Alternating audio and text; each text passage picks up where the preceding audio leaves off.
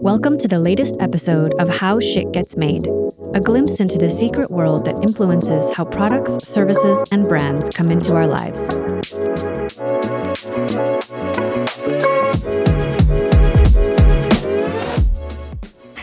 So, hello everybody, and welcome to the latest episode of How Shit Gets Made. Uh, this is a glimpse into the secret world that influences how products, services, and brands come into our lives. And today I have two guests that I'm really excited to talk to for this podcast because they are lovely and amazing people and really fun to have conversations with. Um, and so my first guest is Patty. So Patty, maybe you can tell us a little bit about yourself. Yeah, thanks for having us, Nikki. So uh, I'm Patricia Dominguez, or Patty, and I am an insights analyst at Diageo, looking into their e-commerce world. And I've been in the industry for eight years now, so not wow. so new, but still loads and loads to learn. Okay, excellent. And with Patty is her brave husband, who is willing to be on the other side of this uh, inquisition from us. So Santi, can you tell us a little bit about yourself? Sure. Hi, Nikki. Uh, so my name is Santiago Dominguez, and I'm an account-based marketing manager at Autodesk, uh, an American software company. And I've been working in marketing, I think, for ten years now, uh, B two B the whole way through, and specialize in account-based marketing for the last three to four years. I'm very okay. excited to be here.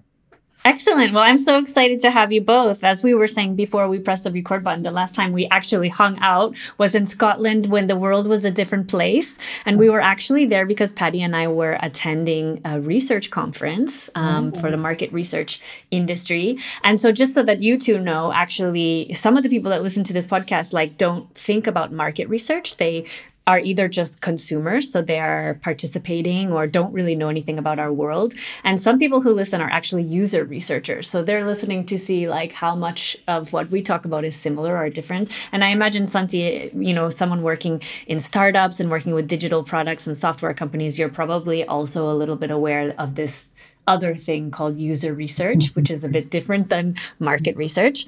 Um, but yeah, so I, I guess I would love to tell the listeners a little bit about um, your story. So you you have quite an interesting story. I won't uh, ask you personal questions about how you found each other, although it's really great. So if you find Patty in real life, ask her the question about her and Santi, um, but also just um, kind of how your professional worlds overlap. So Santi, maybe we can start with you because you were saying before that you actually worked with Lucy, who was a previous podcast yes. guest for us. Oh, fantastic. Nice. Yeah. So maybe you can tell us a little bit, like, how did you discover this world of, of research that we're in? Yeah, so so I worked with Lucy for I think almost four years, and it was a it was a great experience. Like I learned so much from from her and the team, and uh, that was officially my first, let's say, deep dive into the research world. So I didn't know I was very green when I started, um, yeah. and and she brought me up to speed on on everything that it means to be a qualitative, quantitative research.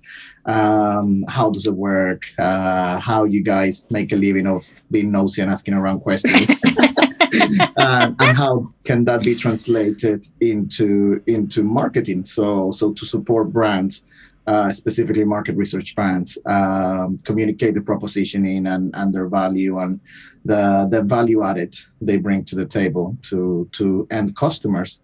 Um, yeah. And and funnily enough, I think Patty and I met when I was still... Yeah, you were still with Lucy. Yeah, I was still and with... And he was bragging that he had an M R S certification to me. Which, which you did and have I, I don't have...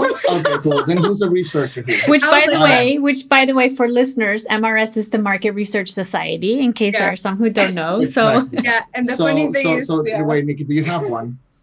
I don't. Exactly. So who's a researcher here in this call, yeah? It's so funny because, obviously, my first company where, where I worked, Skim, was international. I started in Holland before coming to to uh, London, and Santiago was like all over like the people in the industry here. He was like dropping names and telling me all these things. I was like, I don't know who you're talking about because I just started as well as him, and I was like, who's this guy? Why is he telling me all these things? But yeah, he's more of a researcher in that sense then. So I love the fact that you said that you learned from Lucy about how we get paid basically to be nosy.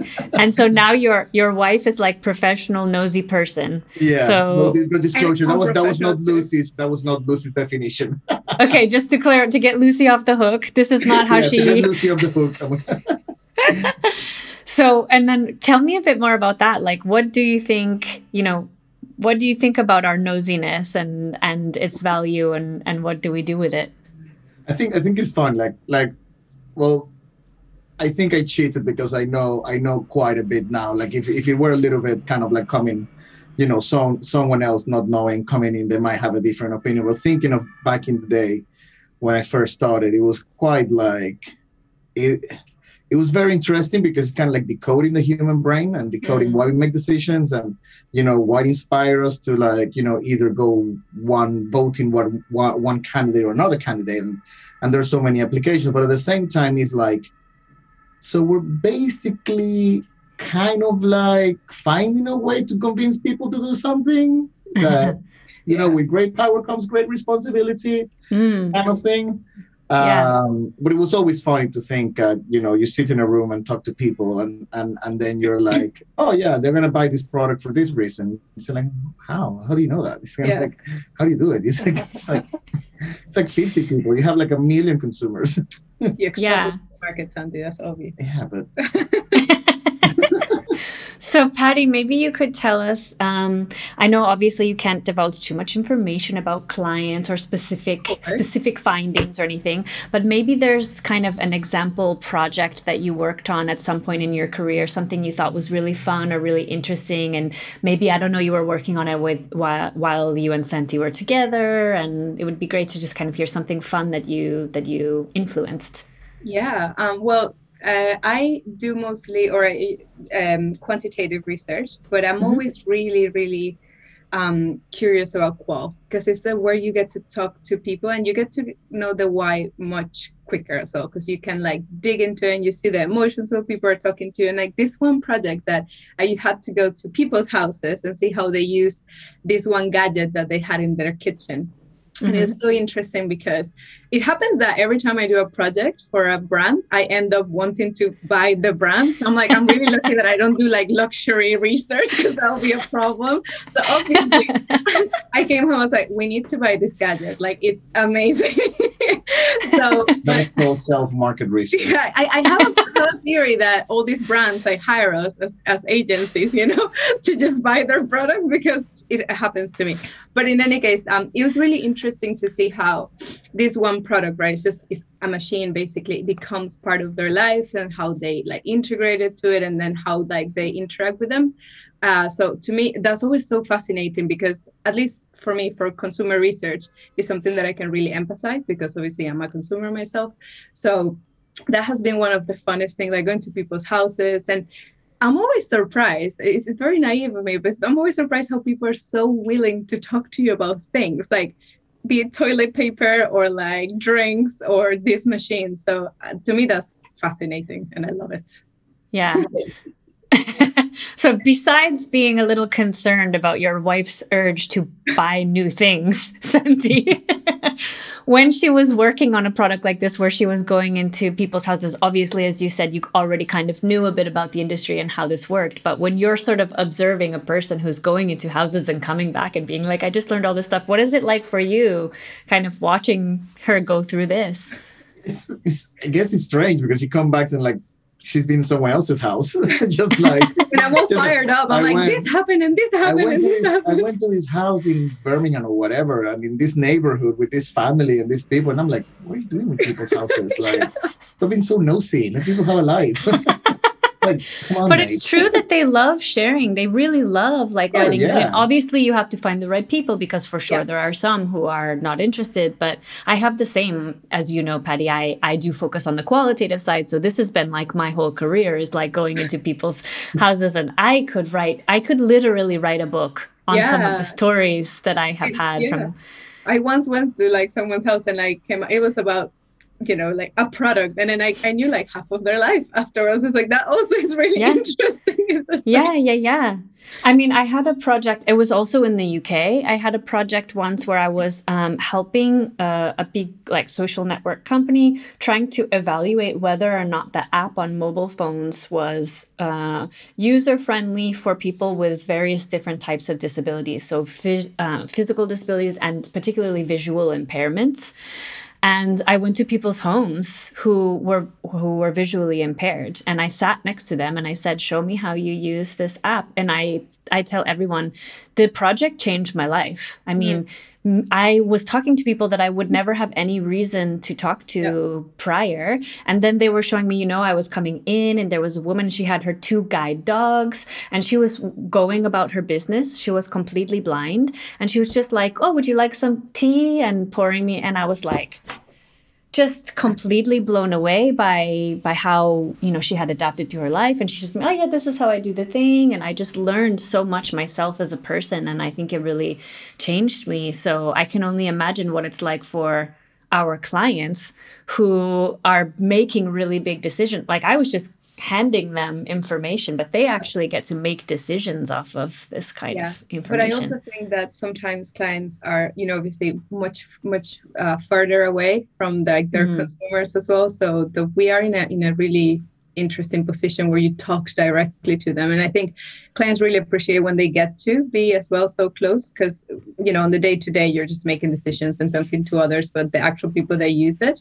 Um, so that's really powerful. And I think that's like one of the big things of our job, right? Like being really empathetic as to who is really using it and who's the consumer. Because sometimes the people that actually run the brands are really not that consumer. And it's really important to like yeah. reach that. Yeah, absolutely. So that's a, a good segue into pointing a question at you, Santi, because again, when we were kind of warming up for this discussion, you were saying that, yeah, your company kind of uses this research. You kind of make some decisions based off of things. So maybe you can tell me a bit about it, because you were saying you you generate insights, you pull research, but like what else happens at your company? Do they use this kind of information to make decisions? I'm sure they do. I'm not sure if there's an actual team. You know? Okay. Well, it's a four, it's a forty-year-old software company, of course. How many people are working there? Oh, no idea. Hundreds I think, of thousands? No, no? Can I, maybe. I, I don't, don't know. know. But yeah, it's, it's, it's pretty big. It's pretty big. It's pretty wow. big. Wow. Okay. Um. So yeah. you personally don't really interact with like research findings, or no, do you? No. Well, I think it's, I think it might be different because we're a B two B business. We don't have uh, specifically consumers, so we we we we have customers. So so we deal with companies and businesses and but and, and users. Yeah. Uh, but directly, we don't have. It's not you can buy the product. It's not it's not a product mm. you can buy every yeah. day. Mm-hmm. Um, but regardless, so let you, me stop you right there because you know how people think like, oh, it's only consumer research. B two B research is also really big. It's huge. And in the end, it's very similar to consumer research because we're dealing well, with humans. Think, well, if you think about it, B two B is what actually drives the economy because consumer is, you know, B two B has a far more investment and and more money than consumer. Hmm. Tell me more. In How my, much in, more? In, in, in my humble opinion. No, but in my, I, my but, unfounded without research yeah. opinion. But see, he says, like, oh, we don't do a lot of research, but actually B two B research is really important. I've done a little bit of it, but obviously it does feel even to me like a bit like, you know, separated and in mm. terms of like, well, who is who is talking to business or business owners, et cetera. But it is an important well, part we, of research. Yeah, it's it's yeah. fine because like I do research every once in a while, you know, and my kind of research is probably mm-hmm. far more professional instructor than yours because, you know, I need to talk to a customer. Far more professional. no, whoa, I mean, whoa, whoa, whoa. Far less professional, far less professional. Okay, okay. I see, I see, yes. Now you can continue. You but it's more, it's more of a, you know, I talk to one customer about one experience with my team, you know, but I don't talk to mm. hundreds of them yeah. about their experience with the, with our software yeah. or why they buy your software versus buying the of competitors course. Or, yeah. you know, but that's, you know. That's yeah, not, but it's also not the nature of your job because your type of marketing you do is very specific and it's not that you go to many people, you go to like a few, right? Yeah, it's it's, it's uh, because I need to and I, I need to understand the customer and, yeah. you know, and to understand the customer you need to do research mm. not like a qualitative or quantitative, like full deployed yeah. situation, but more like you still need the information. Yeah, to, yeah. To get you, you read a few reports, and you know. Yeah. You can, so see, like, that's maybe research as well. It's funny because the last uh, couple that I had on also was married couple, and the guy was working in sales, so not account-based marketing, but quite, you know, adjacent. Um, mm-hmm. And he was saying the same, that like, okay, my company sometimes uses research, and I'm also a bit doing research, but it's my own self having like a maybe a slightly more in-depth conversation with a potential customer or potential buyer than usual, and then, then I'm trying to extrapolate like everything that I learned from that that. long conversation into into something else. So, I mean, I think it's really interesting the different ways that research gets used or not. So, I mean, yeah, maybe one of the other things that I think would be interesting to hear from you, Santi, is like, have you ever, you know, in, in watching, in witnessing Patty's work, has there ever been a project or a time when you've been like, what is this? What is she doing? I don't understand this. Or on the contrary, maybe something where you were like, this is This is an amazing project she's working on. It's super cool. Oh, I think uh, like it would be difficult without like revealing revealing too much information. But um, I can tell when Patty is really excited about a project or not. And, and and I think she was doing some work uh, for a financial uh, company. Um, well about, done. Uh, about uh, financial planning. Was it like, uh, I cannot say the name, but, you know, financial planning and the use of certain financial tools, things available yeah. to the customer. Yeah. The, yeah. And she was really excited because it was kind of like, oh, you know, you kind of like see, see what people are kind of like, how people see their finances, mm-hmm. how they plan. And then you, you, because you have a perception, you might say, you know, like I, I can say, you know, B two B is more important and drive more money than B two C. But then I'm saying this Uh, in, in a very unfounded way. Yeah. Mm. You know, Patty was saying, like, oh, you know, I had this perception of this, but then actually the perception of the data is saying this. So, wow, it's really incredible to, you know, and then you do a little bit of comparison. Oh, you know, we where, where do we sit in this yeah. in this scale? And then you say, well, actually, we're not that bad. And then because you normally tend to think you're doing worse than, than other yeah. people, and then maybe and it, you're... It was, I remember, it was a, a huge segmentation, so it was like, where do we sit in this segmentation? Because again, we are consumers, right? And it's so cool. So yeah. I, this is a great question, and I want to ask you, because remembering that uh, not everyone who listens to this podcast is a researcher. So can you, Patty, explain to us what is a segmentation? Ooh, oh, you put me on the spot. So basically, a segmentation is a way to break down a market or a group of people in different groups uh, that have uh, traits that are similar. Um, there are different ways of doing it. So obviously you could break down in like demographics. So, oh, people from eighteen to twenty-four, that's not probably the best segmentation, but usually there's also attitudinal traits or um, motivational traits. So why, for example, did you consume this drink? Oh, because I wanted to energize myself, for example. So that's kind of like that part uh, you fit there as a segmentation. So it's a way of understanding a big group of people in like smaller uh, groups so professional. that that help make sense of, of, you know, yeah, a big group. And in this case, for example, it could be a country or, you know, oh, women, for example, or yeah. So so that's, I hope that made sense uh, for, for yeah, the listeners. Definitely. And I think actually in the, in the, In the past uh, interview that I did just before this one, which, as I said, was also a married couple, they touched a little bit upon a segmentation. And I was actually telling my partner, Paul, about it this morning in preparation for this. I was saying, yeah. Uh, so my friend Nina was talking about on her first date with her now husband, she was able to tell which laundry detergent he was using because of a segmentation she had done. Not wow. from smell. I, I was immediately like, oh, you smelled the clothes. And she was like, no, no, we did a segmentation. And he was in this age bracket and had this type of attitude, and so therefore he was using this wow. laundry detergent. And so what I thought was really funny was line. yeah yeah and it turned into so, a party trick. She was able to do it to to other lavender people. You do Mister Muscle or Ace? I actually don't know the laundry brand, so yeah. Mister Muscle. Well, anyway, it was in Germany. It's, yeah. And it was in Germany anyway, so it's a different uh, yeah. it's a different range. But uh, but yeah, but Paul was saying to me, ah, th- isn't it crappy sometimes when you find out that you actually are you fit perfectly into a segmentation because yeah. you thought like, oh no, I'm unique, I'm very yeah, different. You you cannot categorize but, me. Yeah. Well, it's, it's the same equivalent of people ask you your your like I don't know, I see like a Greek mythology. You can you cannot escape your fate. You know, whatever yeah. happens, you're gonna end up. You're gonna end up yeah. with a tragedy. You know, as far as you try to escape from a segmentation yeah. or, or a bot, you're gonna end up in another bot. So. Yeah, but that's what also an interesting point, because sometimes I find myself in like, well, when we could meet or like Zoom meetings, et cetera, talking about the consumer, right? Like these people do that, and it's just like, and at points I like stop myself and it's like, I'm talking about humans here. Like it feels like sometimes like really separated from us, but in the end, it's just us. So, so that's something as well. Sometimes in our in our trade that I do feel like I separate myself too much from the consumer, and they do that, and then it's just like, no, you're talking about people that are like similar but, to you. But, but, but okay, so I have a question for the room then. So, but have you never been on a, on a on a project and you go like, "Ooh, this is me." Like, "Ooh, this person is whatever age bracket. They drink this kind of product." Blah blah, and you're like, "Ooh, I'm marketing this to myself." And then you think like, you know what? I can actually, I can actually influence what kind of product decisions these are going to make. So I really always fancy having an extra future on this product. So I'm just going to say the data. I'm just going to say the data showing this. And then you can be like, yeah. A few months down the road, you can be like, yeah, extra chocolate. Extra yeah, chocolate. I like yeah, yeah, yeah, yeah. That's what that's what we all wanted. No, that would be um, that wouldn't be uh, very uh, ethical to do. It's whatever it does.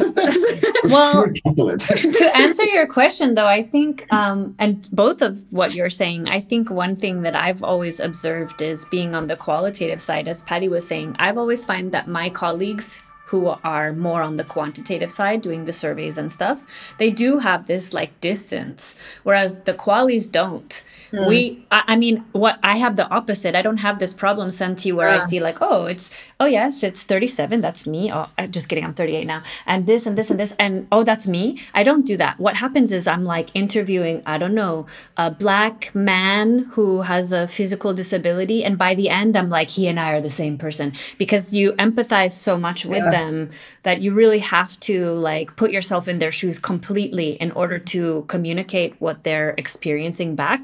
So I don't have this issue of like, oh, this is being marketed to me. I feel like I am everyone. I feel like my own behavior changes after I talk to people yeah. in different categories. Yeah, that's really interesting. Yeah, it's the same as me wanting to buy brands. It's like, oh, now they use it this way. I'll yeah. try it this way. No, but, but, but Nikki's saying she changes as a person. You change your, your financial situation. It's, it's a very different. Like, like you don't come home and say, oh, I want to be this. No, you say, I want to buy this. It's a different conversation.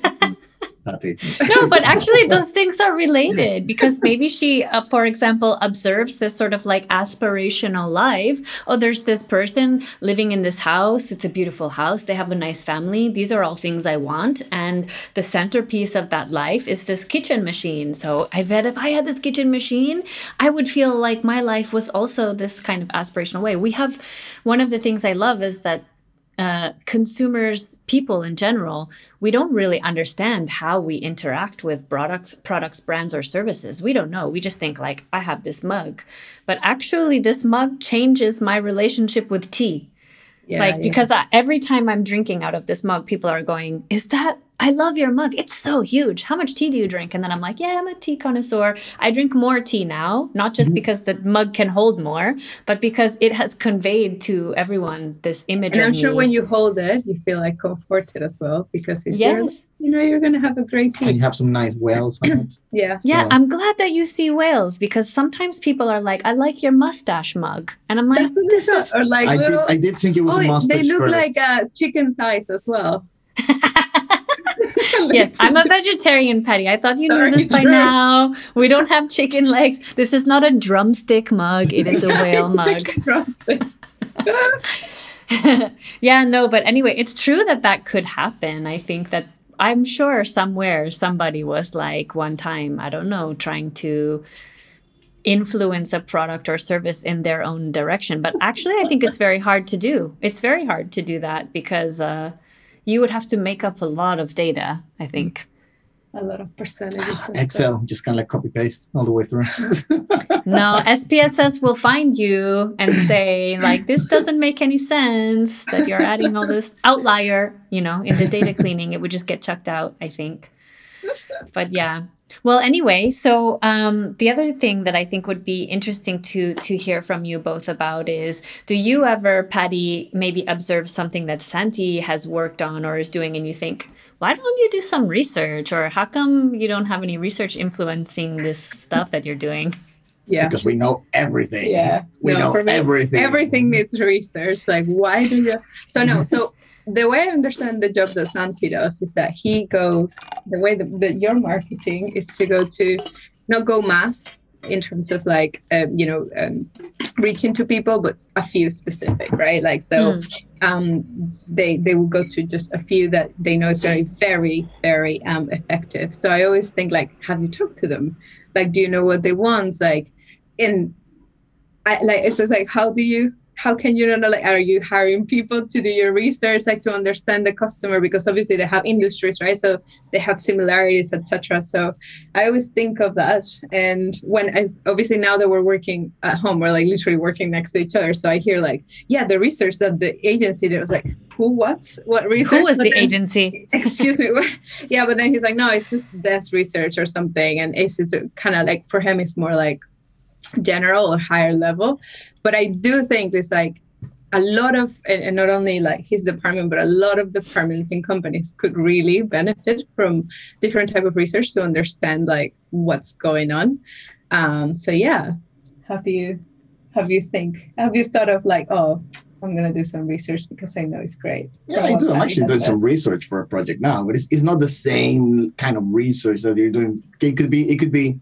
more academic, so to speak. Mm. Uh, it's mm. not it's not talking directly to customers because that will take a lot of money and a lot of time. Yeah, and a lot uh, of like obviously these contacts that you have don't have a lot of time. Yeah, to, like, yeah, and yeah. I'm trying to s- sell to them effectively. Mm. So so I want to come to them with something that yeah, not ask them questions, but come to them yeah, with the answers. Yeah, with a solution to yeah. the, to their mm. challenges and yeah. and and well, obviously opportunities for us. Mm. But yeah, and I think and I think uh, uh, uh, At at work, there's a lot of teams looking into, for example, industry challenges mm-hmm. and industry outcomes and, and, you know, customer profiles, personas, and all this is based yeah. on research.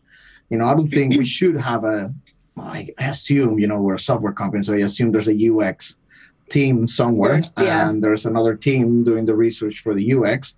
Um, but in general, my, my side of the business is more about the industry level and, and yeah. what's happening with the industry. How do we true. translate that yeah. into uh, opportunities? Yeah, and I guess like the research as well is more product marketing led or product like, no, or maybe not, not, maybe no, not in this role. In no, the it's, more, it's more solution. Yeah. It's more solution oriented because if you think of a customer saying, okay, well, I want to, I want to produce X product faster. You know, well, what are the constraints and yeah. how us Autodesk can help yeah.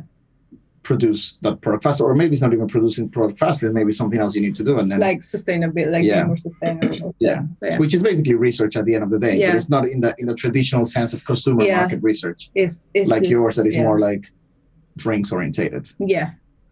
So may, maybe I'm not allowed to ask this, and if not, just say like move on, can't talk about it. But who, like who, who are you marketing to at your at your company, Santi? Like I, obviously it's B two B, but so like what kinds of buyers are you trying to market to? Well, I think what I can share is that I work in the design and manufacturing industry.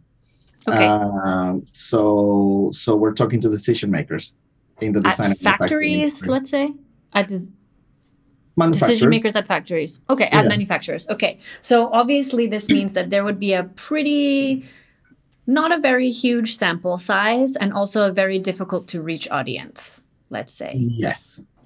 So doing a quantitative survey where you need to have a lot of sample in order to run numbers would be basically impossible.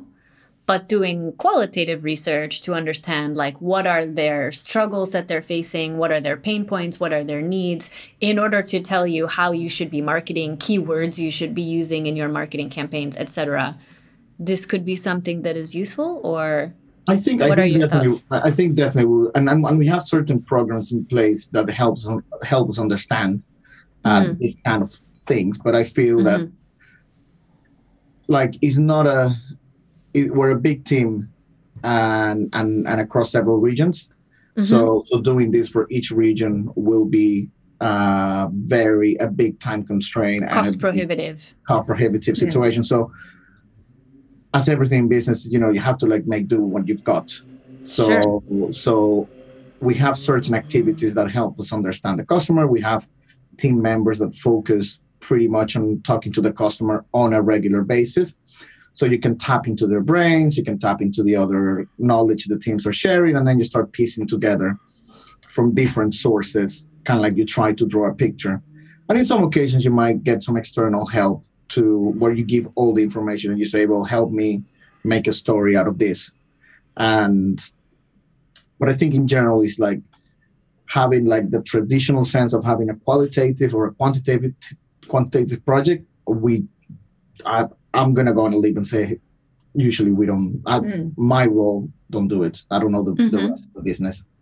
So do you think that the time that you spent, for example, working with Lucy and learning about our industry, do you think that has influenced the way you think about account-based marketing and the way that you have done your job, your, oh, the jobs since then? Yeah, one hundred percent. I think it's it's, it's really funny because the way, the way I see it is I, I worked with Lucy uh, for a long time, and then um, I learned a lot, a lot about the industry, and then I moved on to work in tech. And then and then I move on to A B M, um, and and then when you look when you land on A B M, you know A B M at the core is you have to understand the consumer, you have to understand the the customer, you have to understand what's happening in the industry.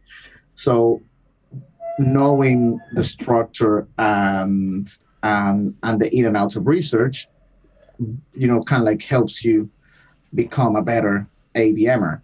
Mm-hmm. And, and it was really funny because when I started working in A B M, it was kind of, oh, you know, I understand this, I understand that, I understand that, you know, I've done this uh, already. So it was really, really helpful, um, yeah. which is which is really funny because, you know, you never know where yeah, life, you never life thought, will take you. You never thought yeah. that starting up like Kinas Masters was going to help you yeah. like ten years down the line. Yeah, down the line. I'm in a massive American software company. It's like, yeah. you know, who thought about it? But, uh, yeah. but it's really funny, you know. It's, That's life. Yeah. yeah. That's C'est la vie.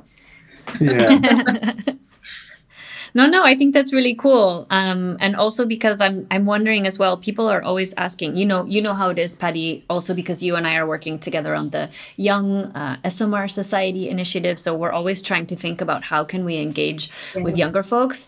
And it's really great hearing kind of your experience, Santi, because one of the things I think I don't think about very often, we always joke in our industry that nobody sets out to become a market researcher. Yeah. No one tries to be a market researcher. It's all an accident. So the, the two things I think are funny is that it's not true on the user research side.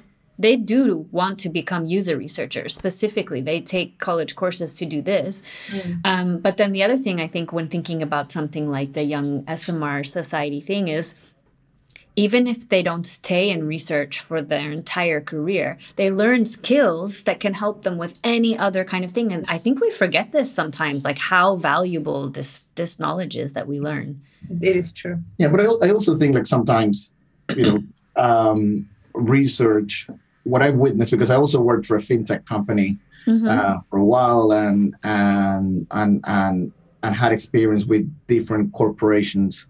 Uh, global corporations, and, and and you notice that a lot of people do research, but it's not a traditional sense of research, and and maybe something that you know sometimes I see I see with Patty say like, well, you know, I know that uh, at a previous company there was one team pretty much analyzing all the data of the transactions, and coming up with solutions based on machine learning, A I, all this stuff, and and and if you if you decompose that enough, you know, that's a market researcher.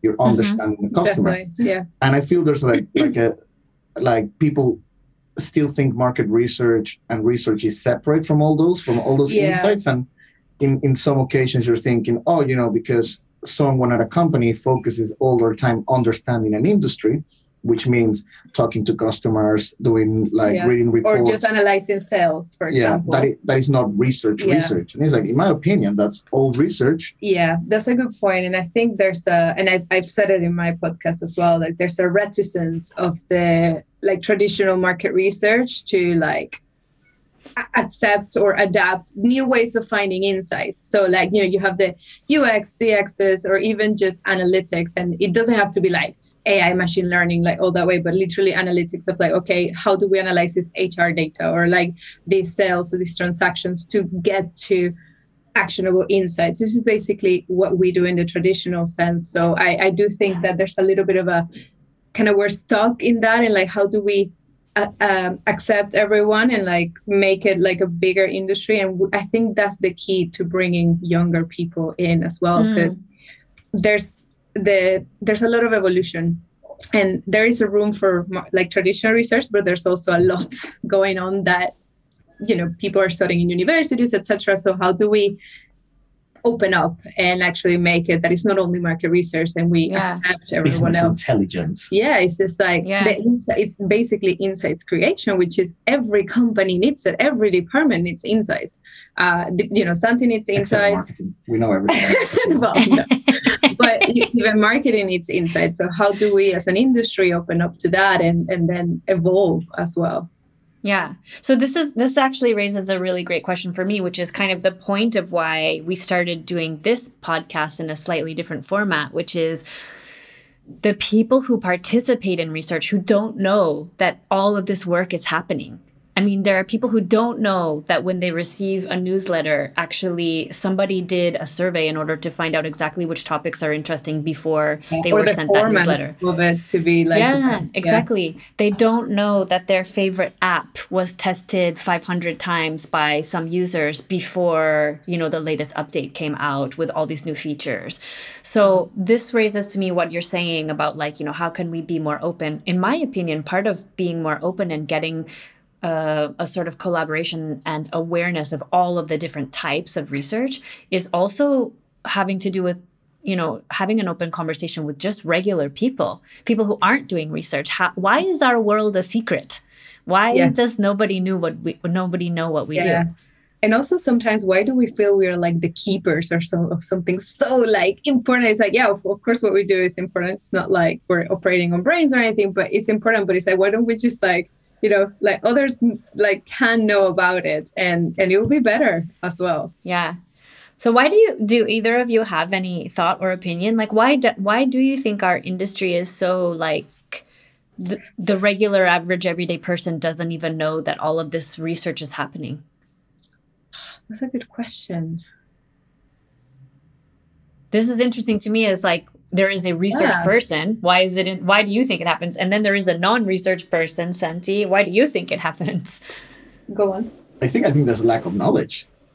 Like I might be spilling the be- the beans here, but people have no idea how much investment goes into understanding you like as, a, as, a, us, as a consumer. As yeah. a consumer, like the things but that why? we like, like but even, why? even like even even well, I don't know. Like Would because be, people yeah. don't want to like. There's a big issue around privacy at the moment. Yeah, mm. so so that's a that's a hot topic. You know, a lot of people are start, starting sure. to understand why a cookie tracker on a computer is. You know, yeah. why it's important that you understand when you accept cookies that that you are going to be targeted. You know, that uh, what happens when your phone is listening to you, like or what happens when you use yeah. an app that is free. Like exactly. obviously, what are you giving them exactly. back as well? Exactly. So so you know, there's no such thing as a free meal. You know, everyone downloads Instagram. Uh, but, you know, like the app is free. So what are you exchanging? Sorry, mate. The the, the guy that's listening to this, sorry, it's not directed at you. Uh, Names will not be mentioned, but we all yeah, know who we're talking yeah, exactly. about. uh, but, you know, there's not such thing as a free meal. So so people are starting to understand that, you know, there's an exchange. And the most valuable thing that a consumer have or has is their knowledge. So, um I think people don't understand that. So yeah, I think maybe like the fact that like, for example, the internet and technology have, have closed that gap, right? Like before, um, like the consumer is now more empowered than ever. Like we basically have all the world information at the at like tip of our hands in terms of Google and finding stuff. And before, like obviously sixties, seventies, we couldn't do that. So I think that has really helped people understand like what really goes on. So I think before maybe there was that gap, right? Like the, this um, kind of like wall, like companies and then consumers. And of course there was a lot of research going on, but they, we just didn't know. Uh, Yeah. But do, but do you think it's because there's a there's a fear that people might think that you're the bad guys? Well, yeah, that you're trying to manipulate the, yeah. the consumer because, you know, if uh, Nikki was using a really good example before, you know, there's this app, you know, that is for disabled people, mm. you know, b- visually impaired. You know, how can you improve it and make it better for a wider pool of people if you don't understand in your current user? So the next upgrade that you do is is, is more useful for everyone else. And that, that's a very genuine, noble yeah. usage. But some people might say, well, but you're actually also thinking of ways to make me... You're to just trying to get more users. Yeah, to have chocolate, that chocolate more appealing at the shop. Yeah, so... but I guess that's also a bit of like, and maybe I'm, I'm being contentious here, but it's just like na- being naive. Like when people say, like, you know, when all these things around like privacy and people being really... oh, I can't believe they're using my data. It's like, well, it, you are using an app for free. So how do business work, right? Like business work, they have to make money. How do they do it with your data? I'm not saying that it's ethical or not. That's another question. But it's just like also people now are understanding that more because we've heard, mm-hmm. oh, fantastic, I have this app like Facebook. I can use it all the time. But obviously you are giving them something in return. So I think now there's more of a an understanding of that. Yeah. And I think it comes to transparency because if you're telling someone like a consumer, like I'm gonna uh, talk to like you know the like hearing impaired or visually impaired to talk to to improve the app. That's really clear, like why you're talking to them. But then if there's like something kind of not really clear as to why you are talking to them and doing things, I think that's when the trust is broken and when all of these things that you know are happening now in terms of privacy, et cetera, are. Um, yeah, like really break break up and become like really public. And uh, I do think that the transparency now is also very key with the whole, this is the same point, like you can find information really quickly. Yeah, and companies that are taking steps towards yeah, that direction, exactly. Which is good. Yeah. But I think maybe going back to your original question, Nick, I think is more in my in my in my humble opinion, I think is a little bit of um is a little bit of the, like there's a lack of understanding from my end outside the industry.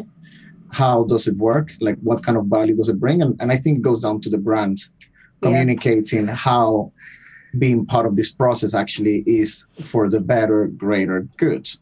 Mm. Um, yeah. And also, I don't know that this is coming back and this is something that I've been chatting to other people. It's like, when you're in high school or like little, you're like, I want to be a doctor, I want to be an, a lawyer or like marketing, like you kind of understand sales, but like market research is not really known. And when you say market research, some people are like, oh, so you're just calling people, right? Like, or like you're like filling up like a survey.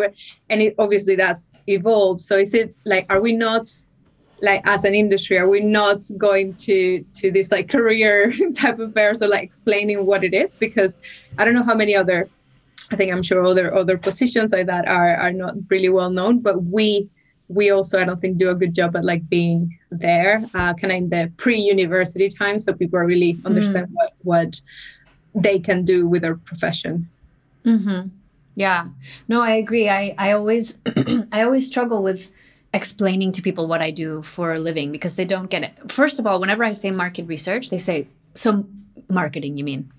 Yeah. no, exactly. no, I don't, I don't, I'm, I don't do marketing. No, I do market research. So surveys. No, I don't do surveys. So now I'm confused. So what do you do exactly? And I say, oh, I interview people and I have a little speech that I say, I interview consumers about their products uh, that they use and their preferences and their habits. And I uh, talk to them about, you know, what they do in their daily lives and their preferences. And then I use that information to help brands improve their products and services. So and then people go, and then people go, so you get paid to talk to people. And yeah. I said, yes, but it's so I much usually, more than that. Yeah. I usually say I, I help uh, companies or brands to understand their consumer better. Like, mm. that's kind of like my really short answer. Because then people are like, what service? Like, do you just go door to door? Or like, do you call? And I was like, no. But yeah. It, it, yeah, it's, it's, I do think also, there's that, like, I don't know, seventies, sixties view of like people doing surveys like that. And obviously that's changed much more, like much in the, like yeah. doing many different things now. Yeah, I know at least in America, the idea of market research is still really heavily associated with receiving phone calls at home on your landline that you don't want to receive, like yeah. at eight o'clock at night during dinner time or in the evening. And then they're going, oh, there's all these all these telesales people. And they yeah. say telesales, but they actually mean researchers because it's usually surveys. And so now everyone just has this like, I don't answer. I don't want anything to yeah. do with it. Whereas even, you know, you take a flight on, I don't know, British Air. And uh, then immediately after you get an email saying, oh, your flight was just finished. Can you please click this survey to tell us how we did? And responding to that can be really, really helpful and can literally change the service and, and the quality of your interaction with the brand. But people are like, oh, survey, yeah. so horrible. I, I do try to, I know it's, I try to do them just to see like the U X of it and see what I yes. can learn from it. Same. And then also to be like, I know this is important to them.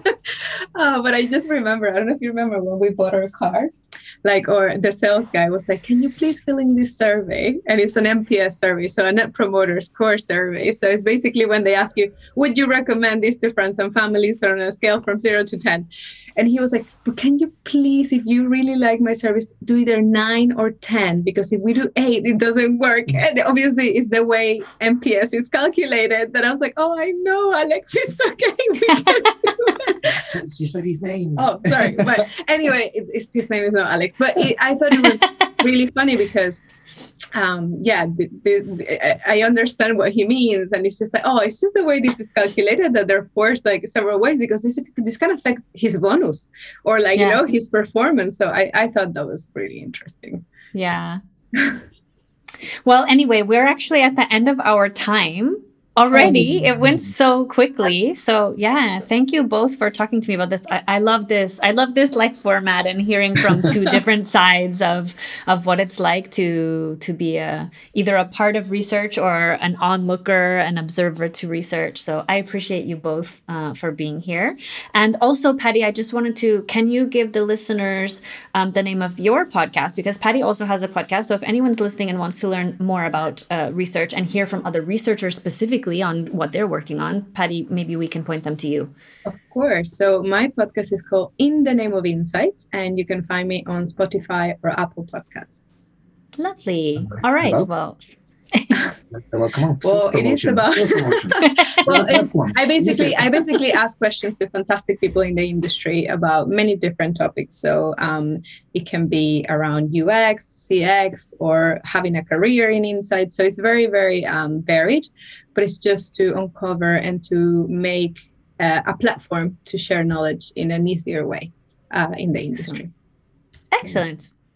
Well, I hope some listeners will go over and, and hear more about uh, the industry from your podcast. And I thank you again both for being here and see all of the listeners visually, sort of, see with quote marks next time. Yeah. Thank you for having us, Nikki. Thanks, Nikki.